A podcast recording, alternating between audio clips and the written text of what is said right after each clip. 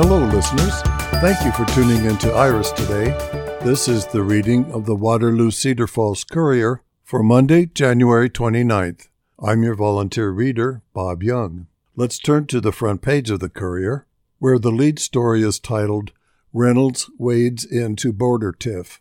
Texas has, quote, right to self defense at border, she says, in its clash with the U.S. government. This story was written by Caleb McCullough of the Courier's Des Moines Bureau, and it begins with a photograph of migrants getting taken into custody by Border Patrol at the Texas Mexico border on January 3rd in Eagle Pass, Texas. And we see a man carrying a baby and uh, standing in the water of the Rio Grande with rolls of razor wire behind him. Dateline Des Moines.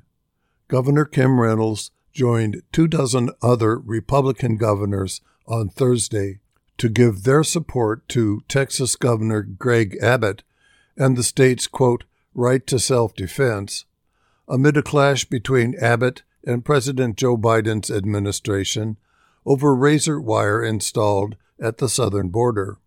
In the statement on Thursday, the governors skewered Biden for policies that they say have led to unprecedented illegal immigration pouring across the southern border. Unquote. The U.S. Supreme Court this week cleared the way for federal agents to cut the razor wire fencing set up by Abbott and Texas officials at the border. Abbott has since defended his right to continue using razor wire at the border and declared the influx of illegal border crossings an invasion.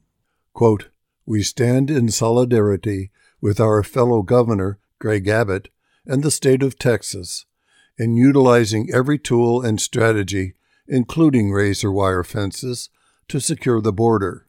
Reynolds and other governors said in the statement, quote, We do it in part because the Biden administration is refusing to enforce immigration laws already on the books and is illegally allowing mass parole across America of migrants who entered our country illegally.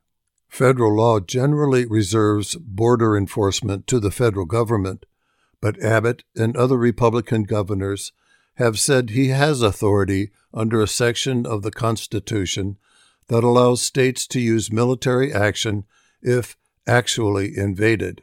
Quote, because the Biden administration has abdicated its constitutional compact duties to the states, Texas has every legal justification to protect the sovereignty of our states and our nations, unquote. Reynolds and other Republican governors said. Abbott and other Republican governors have been challenging Biden on border enforcement for years, filing multiple lawsuits against the Biden administration and clashing over his border policies.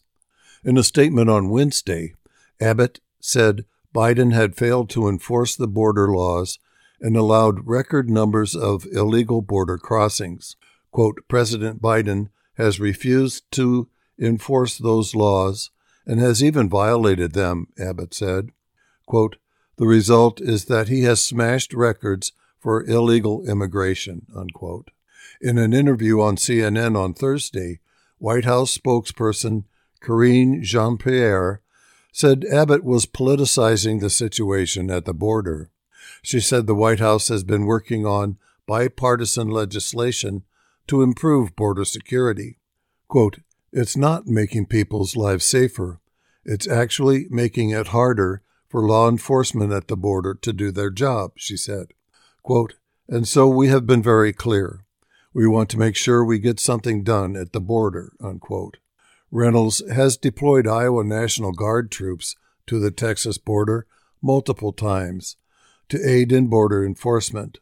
Most recently, more than 100 Iowa National Guard members were deployed last August as part of Operation Lone Star, a Texas mission to deter illegal border crossings. Removing gender identity from Iowa Civil Rights Act proposed by Iowa House Republican. Story written by Erin Murphy of the Lee Gazette Des Moines Bureau. Dateline Des Moines. The Iowa Civil Rights Act would be changed by removing gender identity as a protected class and by adding gender dysphoria to disabilities covered by the Act under legislation that will be considered by state lawmakers next week at the Iowa Capitol. Created in 1965, the Iowa Civil Rights Act prevents discrimination based on identifying characteristics like age, race, color, religion, national origin, or disability. The Act was amended in 2007 to add sexual orientation and gender identity. A bill introduced by Iowa State lawmaker Jeff Shipley, a Republican from Birmingham, would remove gender identity from the Iowa Civil Rights Act. Shipley's bill would instead add to the Act's covered disabilities gender dysphoria, which the American Psychiatric Association defines as psychological distress that results when an individual has a gender identity that is different from their sex at birth.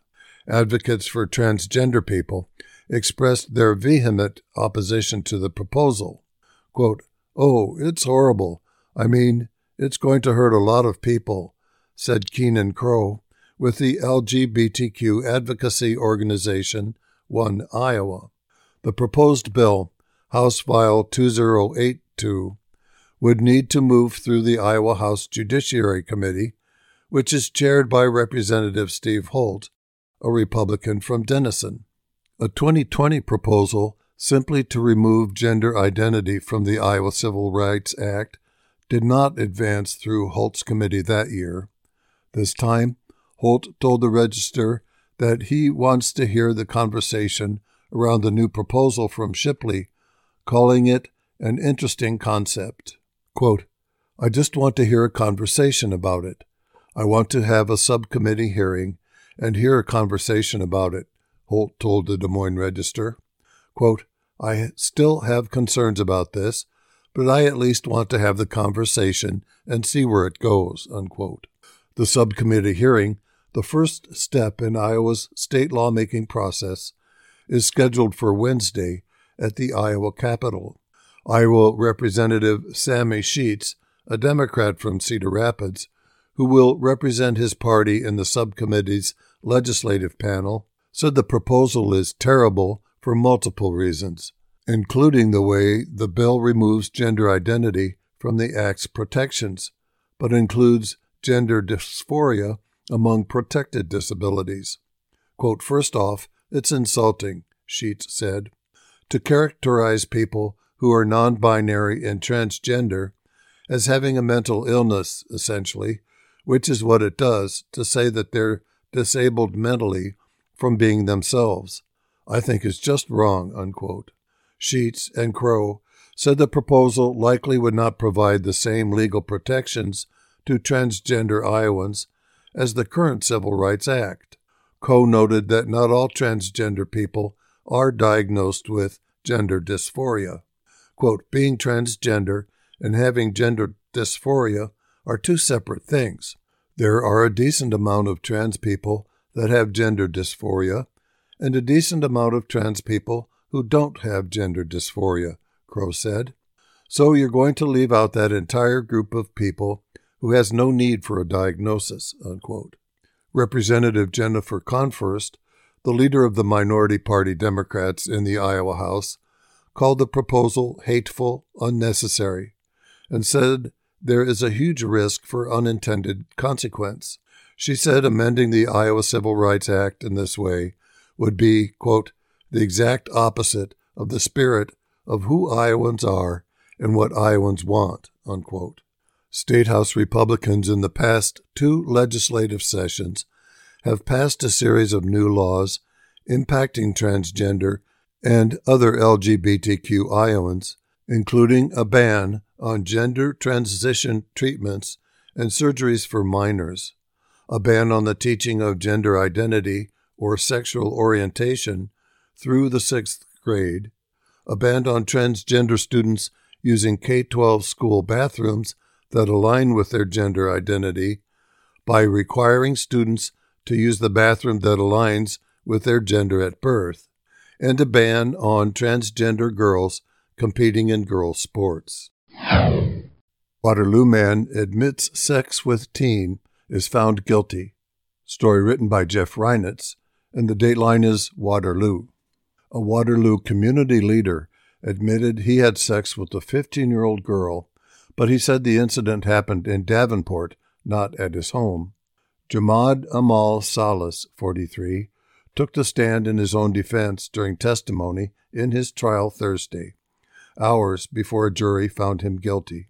The jury of 11 women and one man deliberated for about 30 minutes Thursday before convicting Salas of third degree sexual abuse.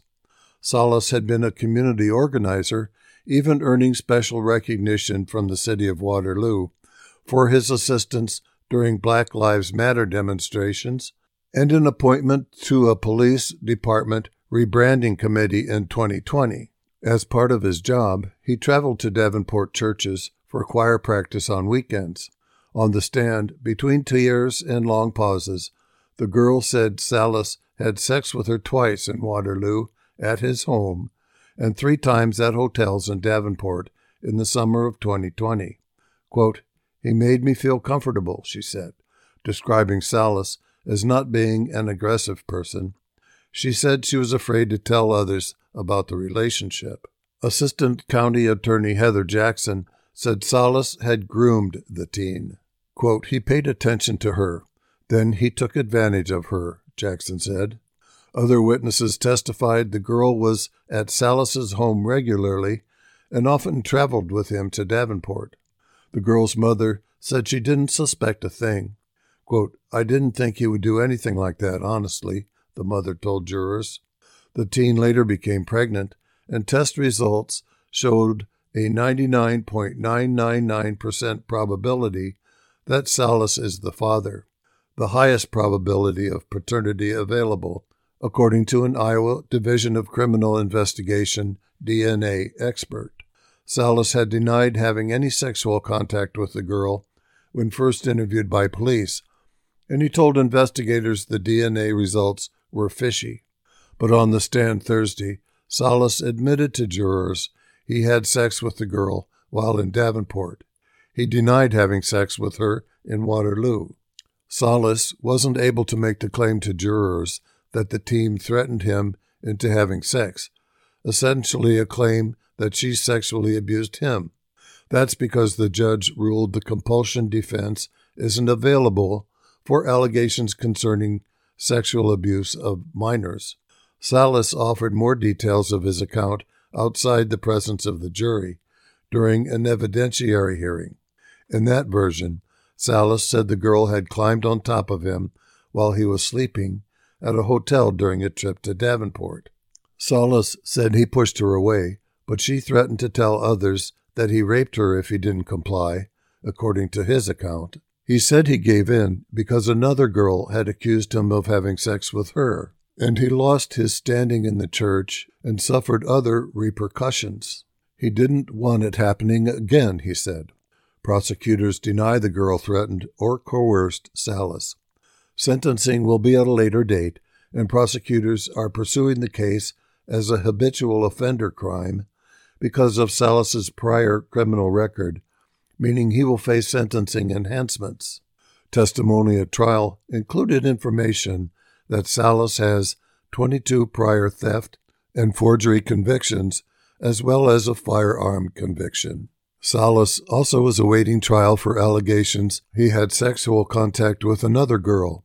In addition, he was convicted of misdemeanor lascivious acts with a minor in August 2023 and is awaiting sentencing in that case. He was arrested this month for two counts of assault on an officer for allegedly fighting with a sheriff's deputy and a detention officer at the Black Hawk County Jail. Salas took the pro police group Cedar Valley Backs the Blue and former city council member Margaret Klein to civil court over a 2021 political campaign mailer that branded him a predator. That case remains pending. Man wanted in Mississippi homicide detained in Waterloo. Story by Jeff Reinitz, and begins with a photograph showing law enforcement arresting the fugitive Dexter White Jr. in Waterloo. Dateline Waterloo. Authorities in Waterloo arrested a man wanted for murder in Mississippi. Members of the U.S. Marshals Northeast Iowa Fugitive Task Force detained 28 year old Dexter White Jr. on charges of capital murder and armed robbery on Thursday. White, formerly of Durant, Mississippi, is wanted for a 2017 homicide that claimed a life in Yazoo, Mississippi. In October, Waterloo police detectives found evidence that he was living in the Waterloo area. On Thursday morning, task force officers were able to pinpoint White's location in the 400 block of East Arlington Street. He was taken into custody around 2 p.m. as he stepped out of a home, according to officials with the U.S. Marshals Service. According to media accounts, the arrest stems from the slaying of Corey Thomas, who was found in his truck with gunshot wounds on Highway 432 in 2017. Another suspect in the crime, Doran Jones, was charged with capital murder, accessory before the fact, and accessory after the fact, and arrested in 2017. White also was arrested in 2017, but apparently was released on bond and disappeared. Yazoo is a city of about 10,000 people north of Jackson, Mississippi. White had lived in the Waterloo area around 2011 the U.S. Marshals Service is the federal government's primary agency for fugitive investigations. Nationwide, 60 local task forces are dedicated to violent crime reduction by locating and apprehending wanted criminals. These task forces also serve as the central point for agencies to share information on fugitive matters. The Northern Iowa Fugitive Task Force comprises officers from the U.S. Marshal Service, U.S. Immigration and Customs Enforcement, Cedar Rapids Police Department, Waterloo Police Department, Marion Police Department, the Iowa Division of Criminal Investigation, and the Iowa Department of Corrections. Appeals Court rules in favor of the Courier in defamation case. Story written by Clark Kaufman of the Iowa Capital Dispatch. The Iowa Courts of Appeals has let stand a judge's dismissal of a defamation lawsuit brought by the former city administrator of Davenport. The former administrator, Craig Malin, sued the Iowa based newspaper company Lee Enterprises and its Davenport paper, the Quad City Times, alleging that two of its writers had published articles in 2014 and 2015 that libeled him and intentionally interfered with his employment contract with the city. The district court granted Lee Enterprises summary judgment on the issue of libel, dismissing the claim without a trial.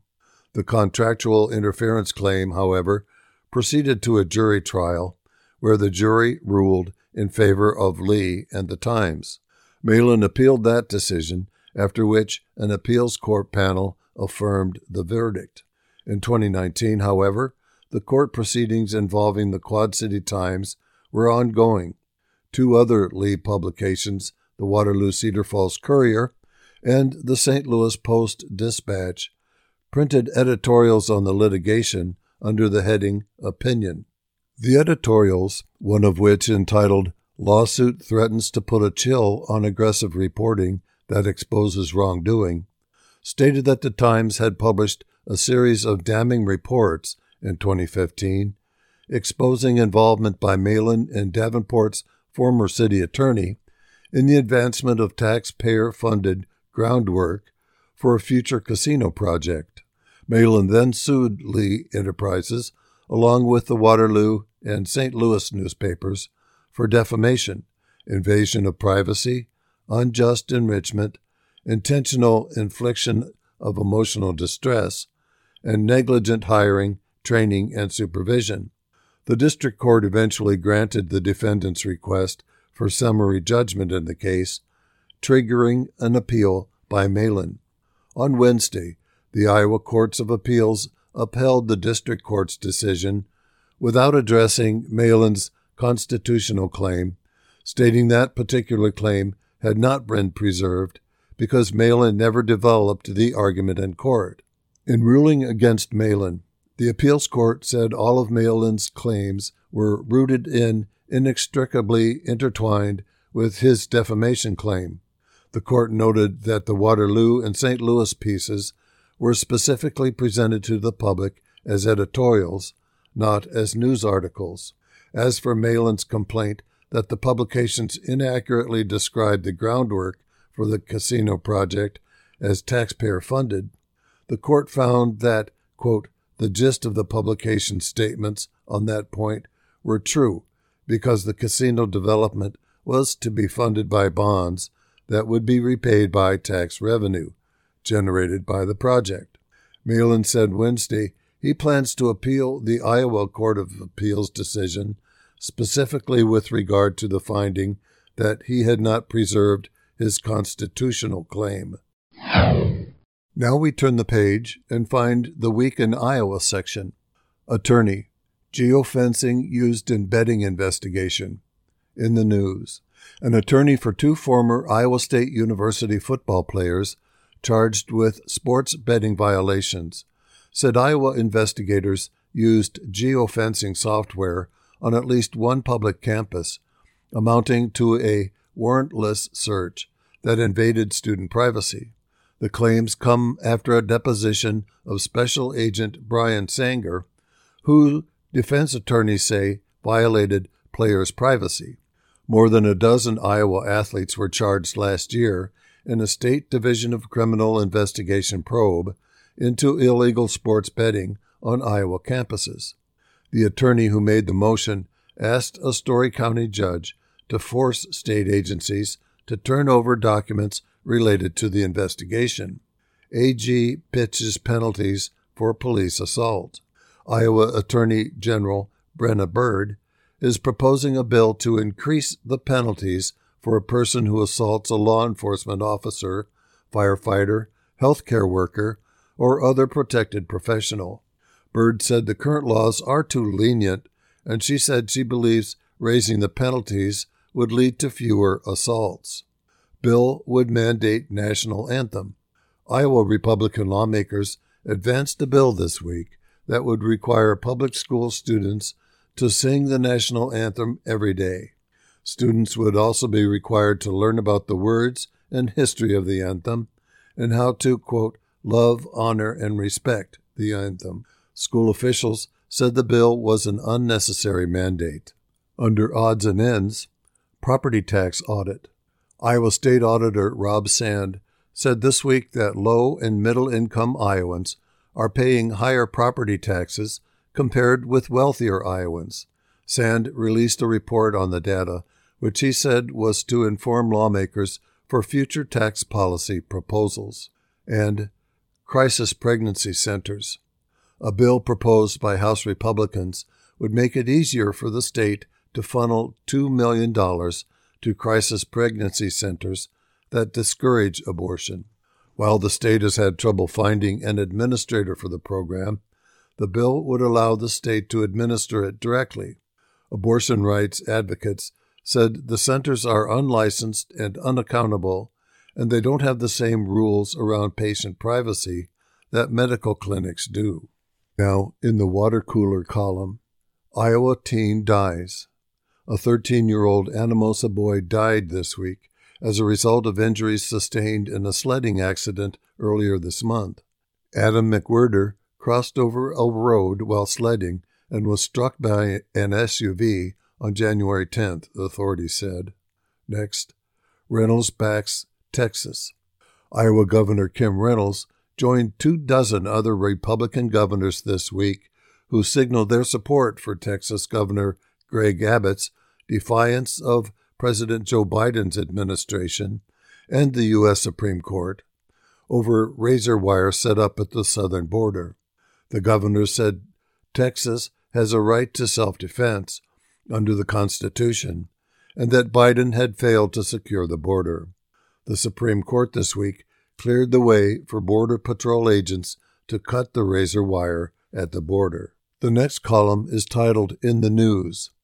Bill would strip civil rights protections for gender identity. A bill that will receive first consideration in the Iowa House next week would remove gender identity protections from the Civil Rights Code, effectively stripping transgender Iowans of protections against discrimination. The bill would also add gender dif- dysphoria to the definition of disability under the Civil Rights Code. LGBTQ rights activists said the bill would allow for discrimination against transgender people and that defining gender dysphoria as a disability is insulting and incorrect. The Republican chair of the committee said he has some concerns but wanted to have a conversation about the proposal.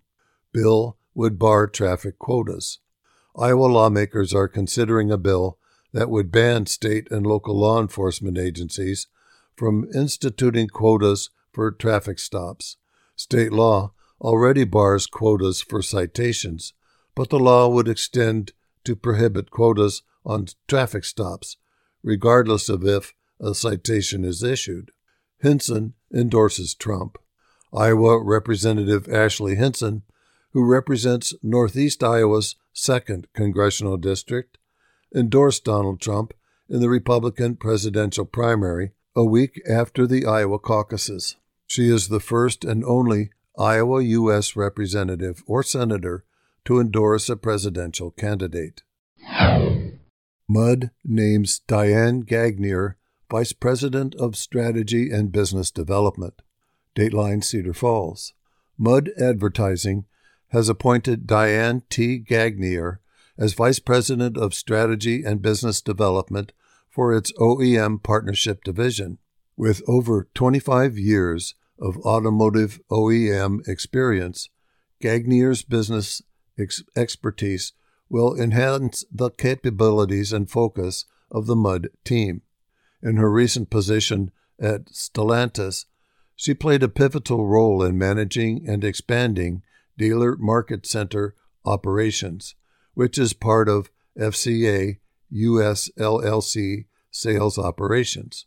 As the Vice President of Strategy and Business Development, Gagnier will focus on transformative, value driven business development strategies to optimize capacity and ensure the highest return on investment for Mudd advertising and its OEM clients and strategic partners. Gagnier earned a master's degree in business from Central Michigan University, a bachelor's degree in liberal arts from Wayne State University, and an associate's degree in legal assistance from Macomb Community College. Quote, We are excited to welcome Diane to our team, said Jim Mudd Jr., CEO of Mudd Advertising. Quote, her extensive experience and operational expertise working for an automotive OEM make her a valuable addition to Mudd Advertising. We recognize the opportunity to leverage Diane's high caliber of expertise as the Mudd team continues to work to grow, innovate, and maximize marketing strategies that will optimize our dealer clients' ad spend. Residing in Detroit, Michigan metro area, Gagnier's appointment was effective January 2nd. Mudd Advertising is a leading full service automotive marketing and advertising agency specializing in both traditional and digital media. And now, listeners, at this time, we'd just like to remind you that you're listening to the reading of the Waterloo Cedar Falls Courier for Monday, January 29th on IRIS. That's I R I S, the Iowa Radio Reading Information Service for the blind and the print handicapped. Now, this announcement. If you're struggling with your mental health, there's something Your Life Iowa wants you to know. It's all right to feel sad, to be angry, to feel depressed, to be anxious to feel lonely. Something else that's definitely all right?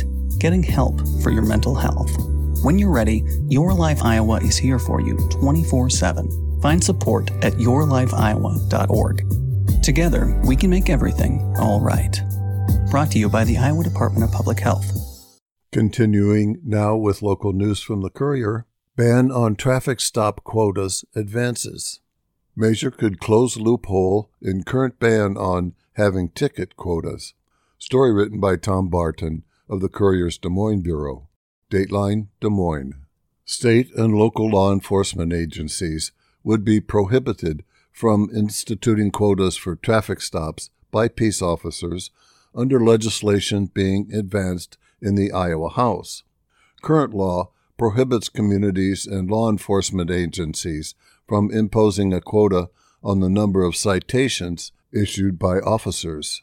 House File 2010 specifies that the law would also apply to imposing a requirement on the number of times officers stop vehicles for alleged traffic violations, regardless of whether a citation is issued.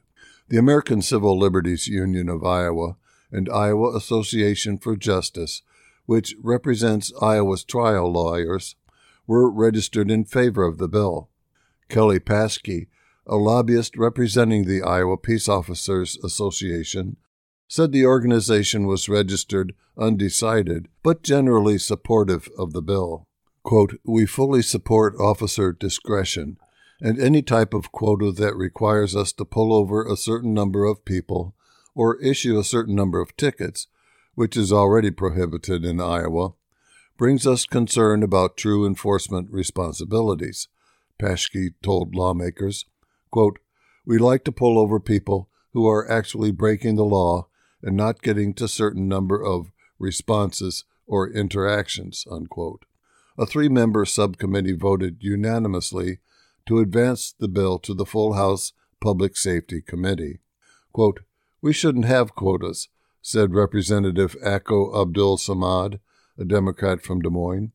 Quote, I think it puts an undue burden on police officers, and it also causes individuals to make some different choices depending on different ethnic groups. Unquote.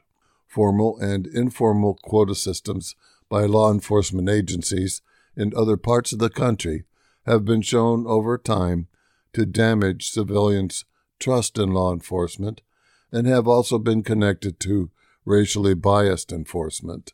Civil rights and racial justice advocates argue a quota may be an implied prod for police officers to increase their activity and can be a prelude to ensnarement by individuals of minority groups in the legal system or the beginning of a fatal police interaction. The bill states local governments and state agencies, quote, shall not order, mandate, require, or in any other manner, directly or indirectly, suggest to a police officer that they stop a certain number of persons committing an alleged traffic violation or issue a certain number of traffic citations, police citations, memoranda of traffic violations, or memoranda of faulty equipment on a daily, weekly, monthly, quarterly, or yearly basis. Unquote. Quote, it's a good clarification for existing law, said Representative Bill Gustoff, a Republican from Des Moines. Now here's a wedding anniversary celebration. This is Dateline Raymond. Don and Marion Peters are celebrating their 50th wedding anniversary. They were married on January 26, 1974, at St. Mary's Catholic Church in Waucoma. Don is retired from John Deere Tractor Works, and Marion is a homemaker.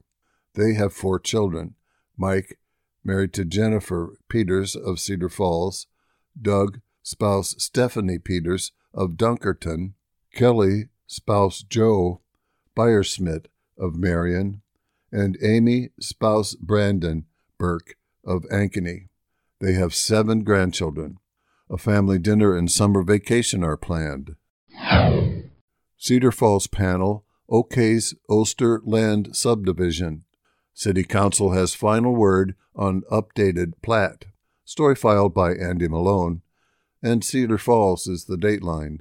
More land owned by Oster Partners LLC continued through the planning process Wednesday for commercial development in the area known as Pinnacle Prairie along Viking Road.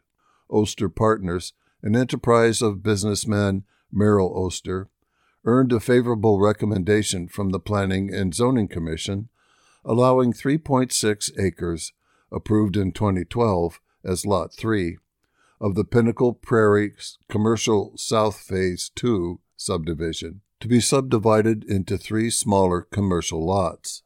The subdivision sits across the street from Menards, 1125 Brandilynn Boulevard, and between East Viking Road and Brandilynn Boulevard. The commission voted 6 to 0 in favor of the new plat. Three commission seats were vacant. The City Council has final say and could take up the matter as soon as February 5th.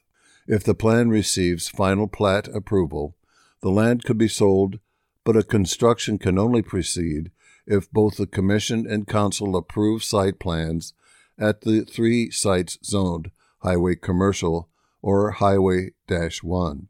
The proposed subdivision is called Pinnacle Prairie Commercial South Phase 6, comprised of 1.55 acres to the north and two lots of 1.11 and 0.95 acres to the south.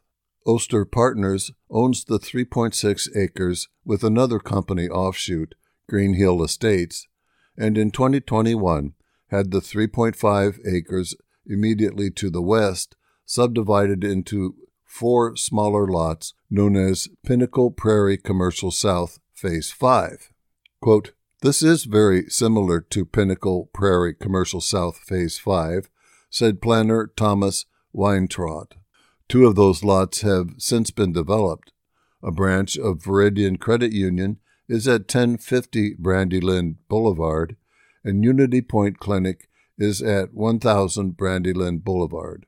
Oster Partners and Green Hill Estates are working in partnership with developer LMM Investment LLC represented by Steve Letness, as part of the development of the three proposed lots making up the 3.6 acres. Their engineer is Larry Kusman with Clapsaddle Garber Associates in Cedar Falls. Decades ago, Oster's firm Parkade Properties, quote, bought and renovated 100,000 square feet of office space stimulating a dramatic rebirth of Main Street in Cedar Falls, states the Pinnacle Prairie website. Quote, These days, Pinnacle Prairie, a 720 acre real estate development in Cedar Falls, enjoys his focus and vision. Unquote. Commissioners voiced no objections, but they had some questions about the proposal. Quote, As we're adding more density to this area, that intersection along East Viking is getting busier. At what point do we do another traffic study to make sure that we're okay there with just the stop sign? asked Commissioner Kristen Mosier. She was referring to the nearby Prairie Parkway and Viking Road intersection to the west.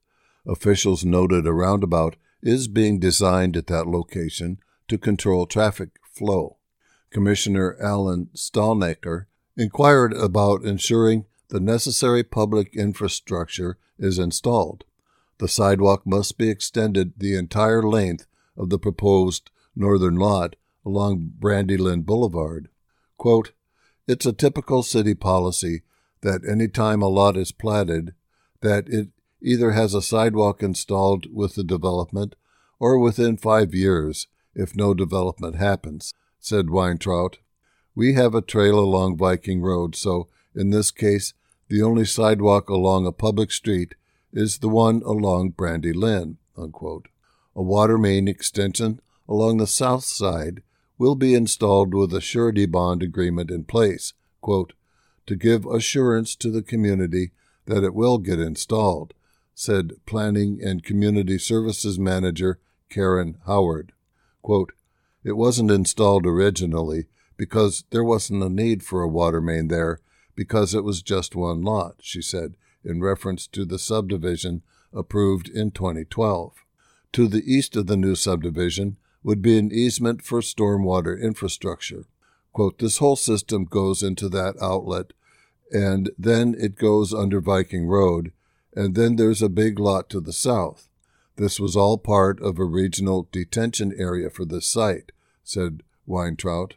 New private drives in the proposed subdivision would connect perpendicularly to the two private drives in the neighboring subdivision with the Viridian Branch and Unity Point Health Clinic. That would provide another access point north to Brandilynn Boulevard. Second School Resource Officer proposal on the table in Cedar Falls. Story written by Andy Malone. Dateline Cedar Falls. A proposal to add a second school resource officer for Cedar Falls schools is under discussion. The idea was broached during separate public forums this week and last by City Council member Chris Latta and Board of Education President Lowell Stutzman. It will ultimately be a budgetary decision falling to the City Council. The Public Safety Department hires and assigns the officer to the school. The city has had one school resource officer since the mid 1990s, according to Public Safety Director Greg Berte. The first was Ann Miller. Berte proposed in December that a second armed officer be included in the fiscal year 2025 budget after discussions with Superintendent Andy Pattee. The budget must be approved by April 30th. Quote, they're talking about wanting another potential school resource officer when the new high school gets up there, Berte previously told the council in reference to the new building opening on West 27th Street in the fall. Quote, They'd like one for just the high school, he added, as the new building isn't as centrally located near other schools as the current one is on Division Street.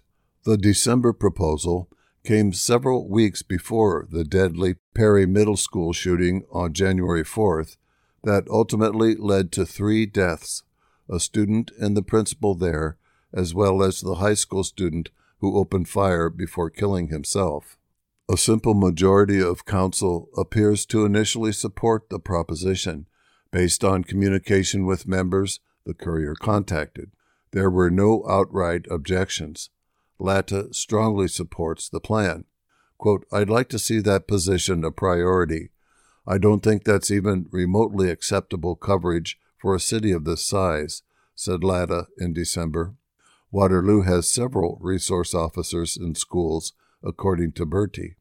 Latta pushed the idea again on January 15th, following the shooting over a hundred miles away, to see if there were anything we can do to expedite that so that potentially we could have somebody up and ready to go by the time at least next school year starts. Unquote. Berte said the officer could be ready to go by the fall if approved. The cost of an additional officer is approximately $120,000 for salary and benefits. The district contributes about $24,000 to the cost for the position currently held by Lysel Reimers, according to Berte. If the second officer is approved, that contribution would likely change as part of new cost sharing agreement for two officers, costing approximately $240,000. A school resource officer is a 40 hour per week police position, of which nine months is spent exclusively in the schools, working and interacting with administrators, parents, students, and teachers. Berte anticipates the officer being an internal hire. At the Monday school board meeting, Stutzman inquired about what it might take financially to add another officer. Superintendent Andy Pattee acknowledged having had talks the last several years about expanding the program. Duties extend well beyond being on call for an emergency, Jill White, Executive Director of Student Services, pointed out. Quote, We keep her very busy. She goes and actually does teaching at all of our elementary schools to help build relationships with students and do some lessons on safety, said White. Right now, the officer covers the high school area, seven elementary schools, two middle schools, and an alternative school. She helps out at St. Patrick Catholic School and Valley Lutheran School, too. Valley Lutheran leadership has approached the city about contributing to the cost and having an officer with a greater role at its school, said Berte. Quote, I don't know of there to be any negatives to having another one, said Council Member Daryl Kruse when reached by telephone. Quote, It will be a budget item, of course. That officer is a deterrent to hopefully prevent something bad from happening if a bad actor knows we have that peacekeeper. Unquote. He acknowledged that his analytical side will be open to hearing about everything having to be said on the subject, but confirmed he thinks it'll be a really good investment. Unquote. Council member Aaron Hawbaker is on the other side of the fence. Quote, After looking at the literature, and I've only done a cursory review, I have to dig deeper to see if there's actually a correlation to safety, said Hawbaker. Quote, What are you getting for that additional officer? Maybe there are other measures we could take, like at buildings, better controlling people who come in and out. Unquote. He also wants to hear more about any potential detrimental effects on education to having another officer present. Quote, I need a further articulation of the problem, too, Hawbaker added. We've unfortunately had school shootings for years. Waterloo School Board approves contract for HVAC upgrade at Administration Building. Story written by Angela Sturm McLaughlin. Dateline Waterloo. A new heating, ventilation, and air conditioning system will be installed in the Education Service Center at a cost of $1.48 million. The Board of Education Monday approved a contract with Peters Construction Corporation of Waterloo. Work on the Waterloo Community Schools Administration Building at 1516 Washington Street is scheduled to begin in May. In December, the board approved the pre purchase of two Trane air handling units for the building at a cost of $51,375 to ensure the equipment would be delivered in time for the project's start. The scope of the project includes updates to the heating and cooling equipment throughout the building, along with the necessary electrical distribution updates required to support the new system. The administration building was constructed in 1964 Zach Kelly, the district's Director of Operational Services, said Monday the existing ventilation system is original to the building. In other business, the board approved submitting an application to the state's School Budget Review Committee for $4.1 million in budget authority to fund programs during 2024 25 for students who are academically at risk or returning to school after dropping out. That represents a 3.5% increase in funding from the current year. The Budget Authority, funded through property taxes, would be part of a $5.46 million set aside for 10 programs from Expo Alternative Learning Center to credit recovery, intensive guidance and supports, and after school programs. The remaining money would come through a 25% match of $1.37 million in state aid and property tax dollars. The district will receive another $576,290 in supplemental funding for the programs through a formula involving the percentage of its students from low and moderate income families. Cedar Falls School Board seeking bids for summer roofing projects. Story written by Angela Sturm McLaughlin. Dateline Cedar Falls. The Board of Education this week approved plans and specifications for two summer roofing projects with an estimated cost of $311,100. The board authorized seeking bids on the projects, replacing a portion of the roofs at Cedar Heights and Orchard Hill elementary schools. The projects will be funded with physical plant and equipment levy revenues. At Cedar Heights, a 10,844 square foot roof would be replaced at an estimated cost of $240,000. The 1,060 square foot roof at Orchard Hill would be replaced at an estimated cost of $35,000. Terracon Consultants Incorporated of Cedar Falls is providing design services on the projects at an estimated cost of $36,100. A public hearing is planned on the projects at a future meeting. Bids will be opened February 15th and the contract awarded February 26th. Construction is expected to start the week of June 3rd and be completed by August 1st. In other business, the board approved submitting an application to the state's School Budget Review Committee for $1.05 million in budget authority to fund programs during 2024 25 for students who are academically at risk or returning to school after dropping out.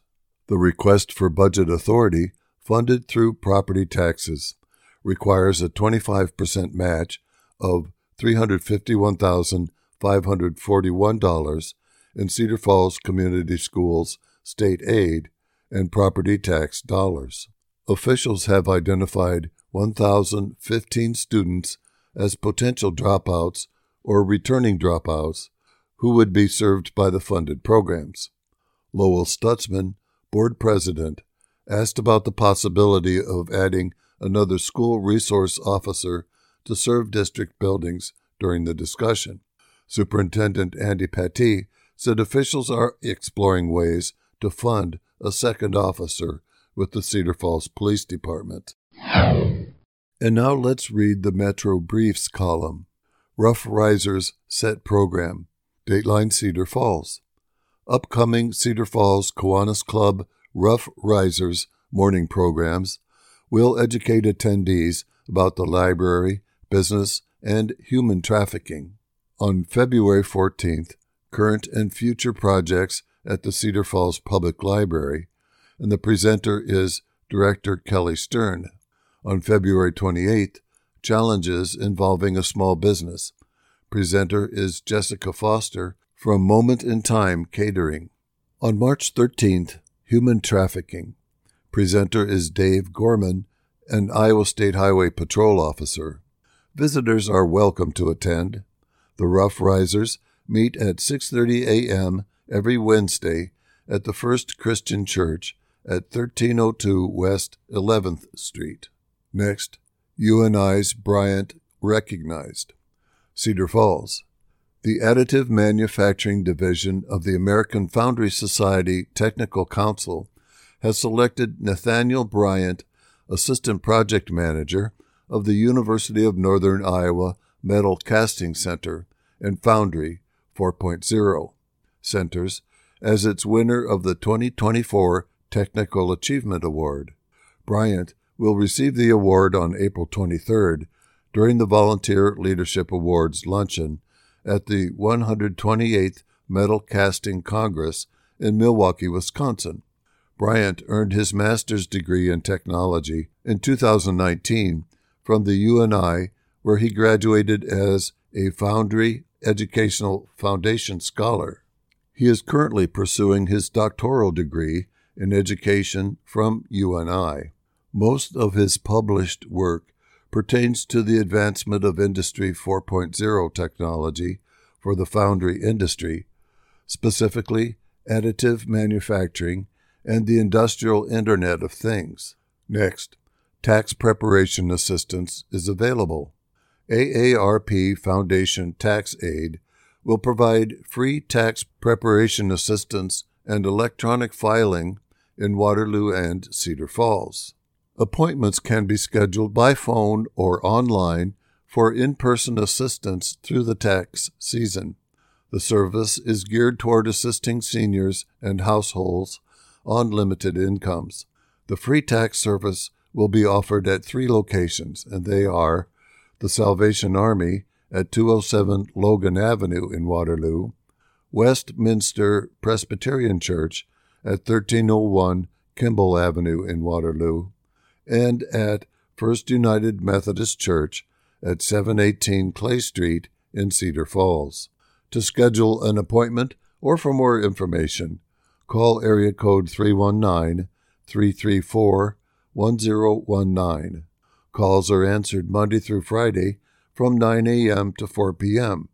Taxpayers can also schedule appointments online at www.vccv.org slash taxaid. Appointment scheduling is provided by volunteers with the Retired Senior Volunteer Program, a project of the Volunteer Center of Cedar Valley. And Jamaica Day asking for vendors. Dateline Waterloo. The Waterloo Center for the Arts invites vendors to register for the upcoming Jamaica Day celebration. In partnership with the cities of Waterloo and Cedar Falls, the Art Center at 225 Commercial Street will hold the celebration from 9 a.m. to 2 p.m. on February 23rd. Waterloo and its new sister city, Morant Bay of St. Thomas Parish, Jamaica, invites people to a day of discussion, vendors, Caribbean cuisine, and live performances. The admission is free. School organizations and businesses that serve the Cedar Valley with cultural activities are invited to attend. Booth setup takes place from 8 a.m. to 10 a.m., with the program starting at 9 a.m. and the vendor fair beginning at 10 a.m. Tables must be staffed from 10 a.m. to 2 p.m. And now, listeners, that's going to do it for today's reading of the Waterloo Cedar Falls Courier for Monday, January 29th. I'm your volunteer reader, Bob Young. Remember, you can listen to a recording of today's reading of the Courier or of the other newspapers around the state that we read. Just visit our website, iowaradioreading.org, at any time. And we want to thank you for listening to your IRIS, Iowa's first and only radio reading service.